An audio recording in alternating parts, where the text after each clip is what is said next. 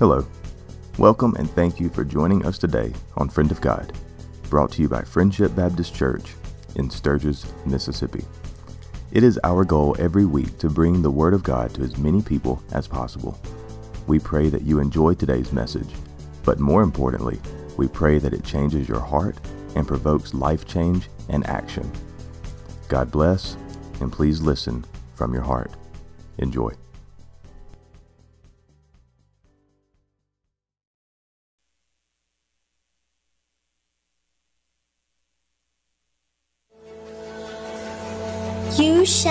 Not covet your neighbor's house.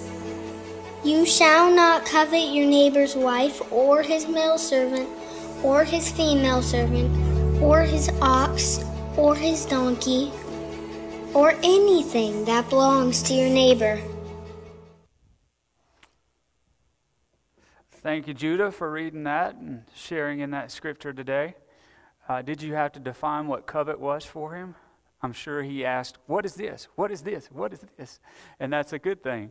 So, uh, this morning we're looking at the last commandment, and next week we'll wrap it up in kind of a summary kind of thing. But, but this week we're going to look at what it means. And I, I thank um, our, our puppet team and, and, of course, Trevor for illustrating that for our kids because when kids understand it, they remember it. When they remember it, they're able to use it. So it's, it's so important that we look at this scripture passage in context this morning, but we also look at it in the fact of what it has to say for us. What bearing does it have on our own lives? Because if we read scripture and we just say, well, that was good for a time period to which is not our own, then we begin to say, well, where does this fit in my life? We have to make application. We have to say, this hits home for a lot of us. So this, this morning, we look at that passage in Exodus 20 17, and, and it really says to us that as far as coveting goes, is be content in what we have, right? Because God has given us all that we need to accomplish all that He needs for us to do. Amen. So it's so it's very much to understand things. Yes, when I drive around or I'm looking around and my vehicle squeaks when it stops and it and, and it you know doesn't look the best and everything else, I'm thankful to have something to ride in and I'm not walking. you know, there's there's there's the ability you look around and you say, well, somebody's got this or that better than I do, or or so forth, and you start comparing in that way. But we were never meant to compare. We were meant to be happy in what we had. So the first thing we look at and the first thing we kind of walk into this morning is to be content in what God has given you. Content in what you have and not thinking of what you do not possess.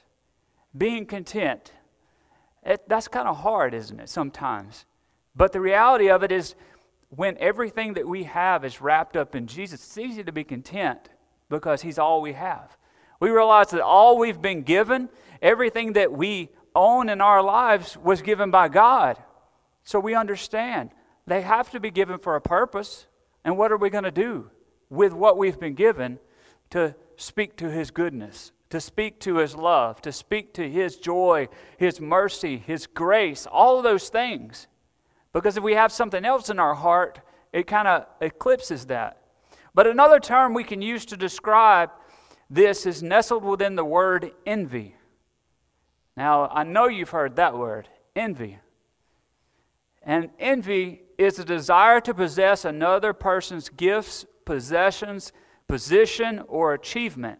So, envy is something that goes along with that idea of coveting or wanting something that is not your own or wanting something you do not possess or wanting something you do not have. So you begin to be all consumed with that. If I only had, or if I only had this, then, then whatever your excuse might be. But the reality behind that is this you have what you need. Be content in what you have or what God has given you on this day.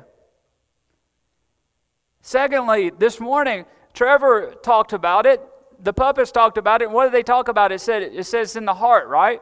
That's a lot of what our problem is. It's a problem with the heart. And just with the human body, we understand the heart if it's not in correct working order, it affects everything else, right? If the heart is not pumping and moving and every bit going the direction it, it should be, and everything getting out to the, all, the, all the hands and the feet and everything else, then everything starts to not work right. So you think about coveting and you think about how somebody does in their heart. Because when you think about coveting, you also understand that not only wanting what you don't have, but also hate begins there, doesn't it? Hate begins in the heart. Somebody might say, well, well, I just, you know, it's in my mind. No, it's in your heart and it moves to your mind. So, what about the hate in your heart? Leviticus 19, 17, and 18 says this You shall not hate your fellow countrymen in your heart. You may surely reprove your neighbor, but shall not incur sin because of him.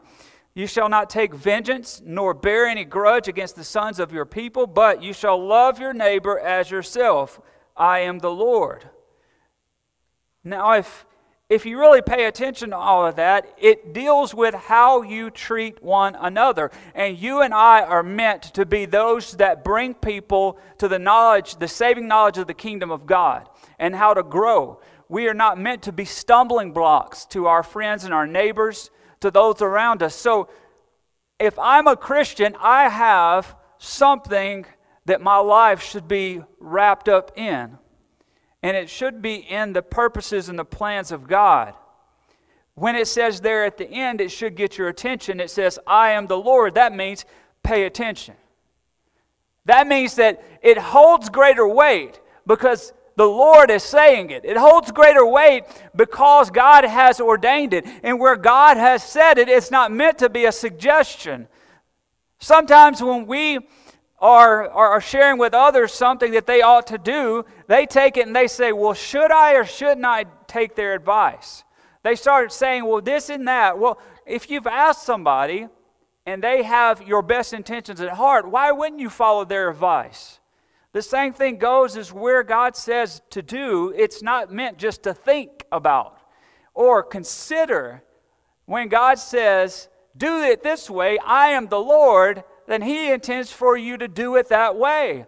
And I find we get ourselves in trouble is where we say, What should I do? How should I take this? Or what should I. No. God says in this passage, don't take vengeance, don't hold any grudges. Love your neighbor as yourself, for I am the Lord. Very specific things, right? And all of those things speak to Christ within you. So, having hate in your heart creates all kinds of issues within your relationships with others, and particularly your relationship with your neighbor. But it starts in the heart. Thirdly, what we see in this passage this morning, or what we see within God's Word this morning, we have to deal with something that, that plagues a many person. What about the lust in your heart? So we talked about coveting, we talked about hate. What about the lust in your heart? Because hiding that stuff in your heart begins to control you. Anything in your heart that occupies the space which the Holy Spirit should reside, and His holiness and His righteousness begins to take control of you and can ta- take control of how you act and react. But what about the lust in your heart? Job 31 9 through 12 says this it says, If my heart has been enticed by a woman, or I've been lurked in, at my neighbor's doorway, may my wife grind for another, and let others kneel down over her, for that would be a lustful crime. Moreover, it would be an iniquity punishable by judges, for it would be fire that consumes to Abaddon and would uproot my increase. Lust in our heart contends to be something that we want more and more. What we feed is what takes on the most in our life. So if hate is what we feed, then hate takes over, right? If lust is what we go after, it takes over if covetousness takes over in our life, that begins to be something that consumes us and takes the focus off the main thing in our life. The main thing should be God, His holiness, His righteousness, and what He desires to do in our life with what He's given us. See, when we have our mind out of focus, that's when things begin to spiral out of control. That's when we are able to, to look to other things and say those things are more pleasurable in our eyes and our mind and our heart than our God is. And what is worth breaking that relationship? Or what is worth damaging that relationship? What is worth anything that God has given you? There's nothing in this world, essentially, that is worth creating that barrier between you and God. Creating that barrier not only between you and God, but if you think about it, you and I are witnesses of what Christ has done in our lives. So it in unintentionally we think it only affects us, but we say, you know what, it affects others. Because others in this world, our neighbor in this world, is searching for Christ and looking for the Christ that lives within us. They're looking for evidence in our lives. They're looking for what we need to be about. So, keeping our heart clean is important. Fourthly, we look at Romans 7 7, and it talks about sin and law and coveting. Romans 7 7 says this What shall we say then? Is the law sin? May it never be. On the contrary, I would not have come to know sin except through the law. For I would not have known about coveting if the law had not said, You shall not covet. So the law, the law, what is it referring to? It's referring to the Ten Commandments. It's referring to the Old Testament law. It's referring to what mankind for ages had followed until that point. And Jesus said, I have came and made all things new. So not only did he build upon those things, but he said, This is how we are to live. See, Jesus changed everything for humanity. He changed everything for me and you. He brought the hope of salvation and availability of that salvation to our lives. So no longer were we strangers. No longer were we outsiders. No longer were we people that did not have hope. We became grafted in to the vine. We became Christian believers that followed a Christ that could save any soul, any place, anywhere. But if that hadn't have been enough, he would have given us more, or he would have done more, right? See, Christ is enough. What he has given us is enough. We don't need anything anywhere at any place to take the space that He should have in our lives. So, the last point this morning I want to bring to you is this contentment leads to faithfulness in God. What is contentment? Well, if you look for a working definition within my Bible software, I found this. It says, It is not a passive acceptance of the status quo, but the positive assurance that God supplied one's need and the consequent release from unnecessary desire. So, contentment. If you desire to be content, come before the Lord and be honest about the sin in your life and what you so easily lend your heart to. Maybe if you're coveting, maybe if it's lust, maybe it's hate, maybe it's a number of things, but whatever it is, bring it to God and allow for God to turn your hearts to Him. We can't. Think about it like this you and I can't. If we could, we would have already done it, right? But whereas we cannot, God sees the heart. And in order for us to have the heart surgery that we need, we have to turn to God. We have to be content in Him. And that means that even though God knows what we are doing, we have to lift our hands to Him and say, God, I need you to take this. I need you to do the surgery you can in my life that my whole heart might be yours. See, God doesn't want partial, He wants the whole thing. But what about faithfulness? Faithfulness then must not be viewed as an isolated act. Rather, it's an attitude that should characterize the entirety of life of those who say they have faith in God. Although, by definition, all unbelievers are characterized by unfaithfulness, God's children are called to manifest faithfulness as a fruit of the Holy Spirit. Scripture says it again and again that people are to take notice of us because of the love we have for one another, but they also take notice of the faith that we have in God that is unwavering despite the situation that we are in. That means that He's Lord of all or He's not Lord at all. Then we've got to think about faithfulness. We've got to think about contentment in the things that we have, not to be wrapped up in what we don't have. But I want us not to confuse this. God's always faithful even when we're not. Amen?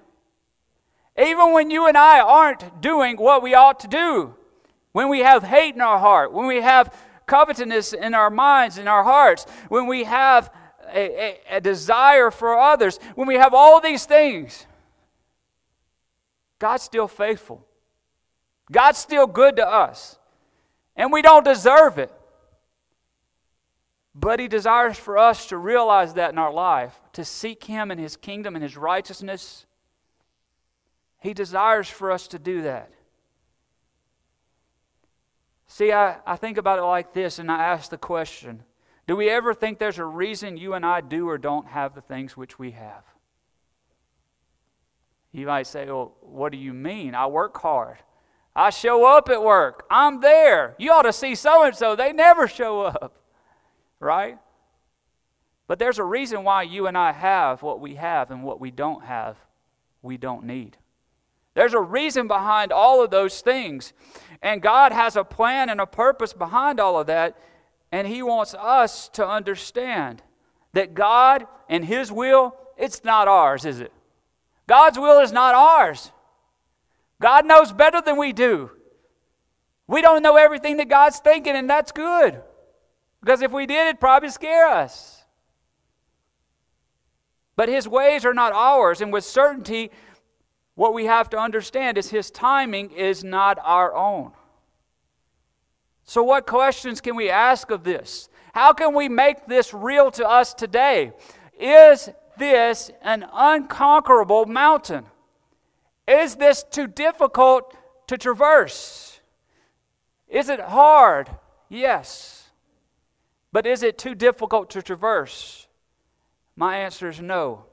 Think about Mount Everest. How many of you have ever heard of Mount Everest? Anybody?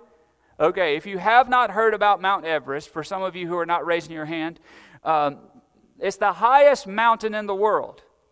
The five and a half mile peak named Mount Everest, it was named after Sir George Everest, formerly Surveyor General of India in the 19th century.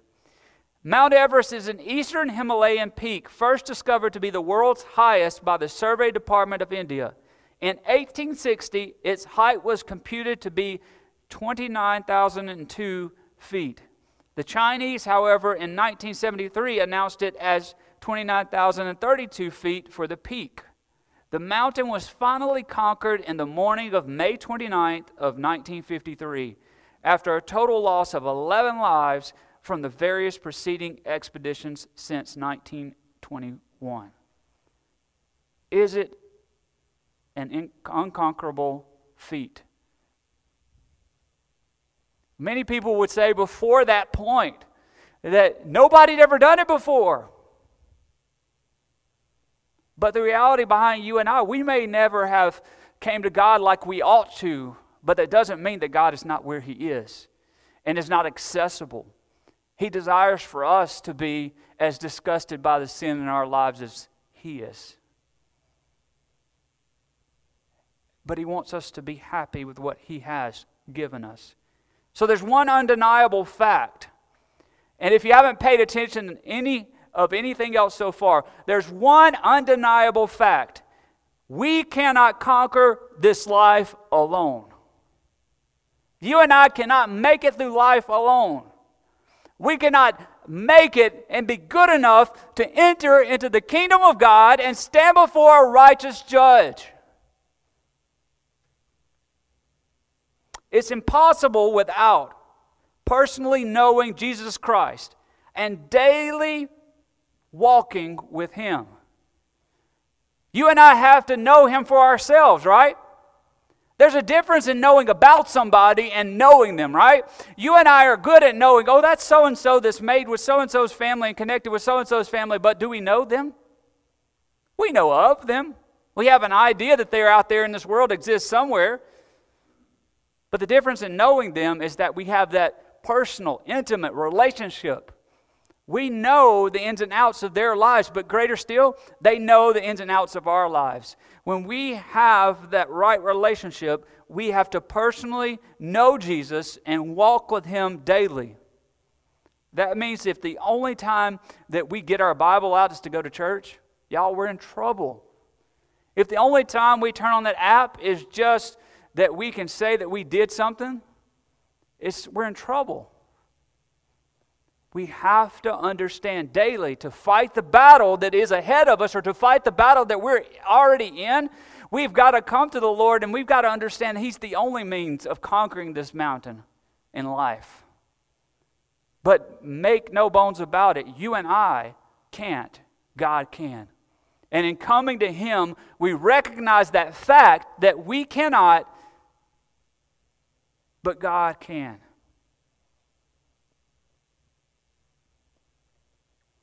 So if coveting, coveting, envy, or something else may be your mountain and you try to go it alone, failure will be the outcome.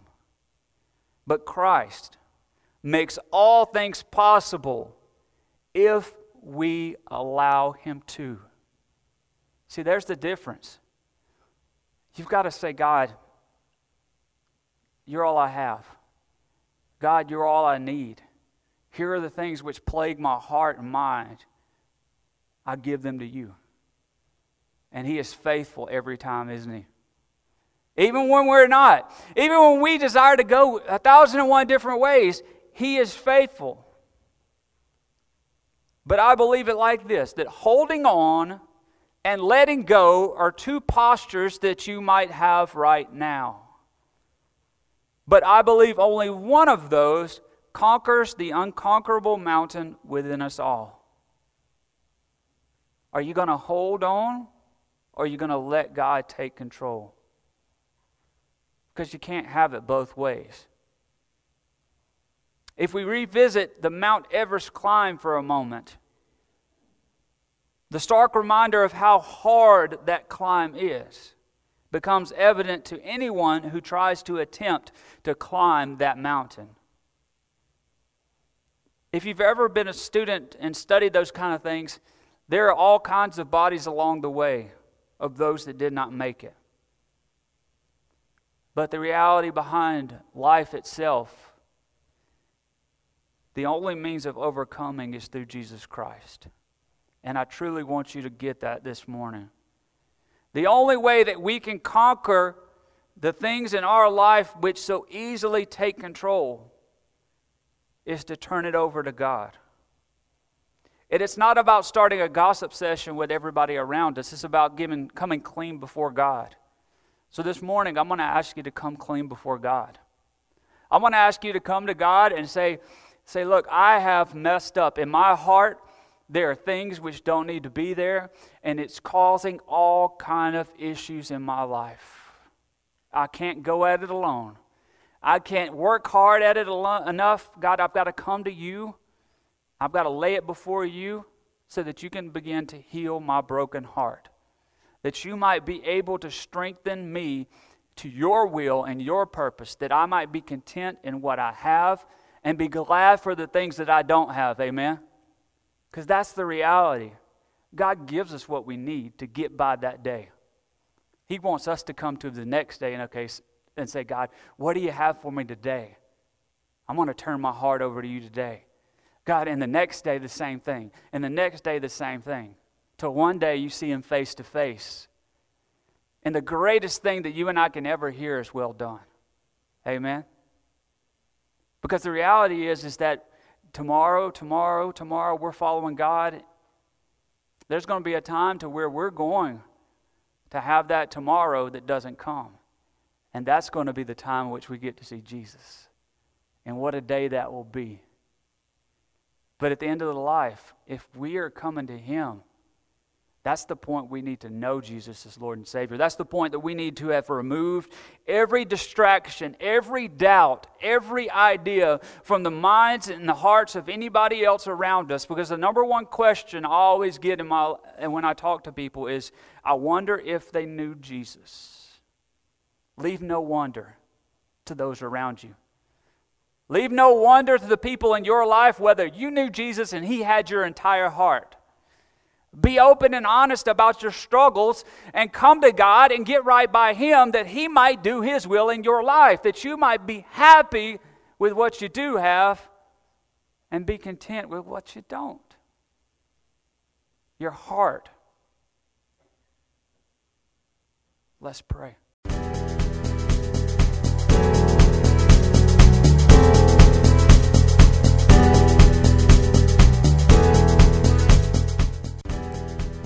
For joining the Friendship family today. We know that your time is the most valuable item you have, and we are enormously grateful that you chose to share it with us. If you would like to know more about Friendship Baptist Church, please visit our website, friendshipsturgis.com, or our Facebook page at facebook.com slash fbcms. Both can be found in the show notes below. If you would leave a rating or review for our new podcast, we would be very appreciative. And if you would share it with others, we would be eternally grateful. We pray that you have a God filled day, and remember, love God, love people, and reach the world. Have a good day.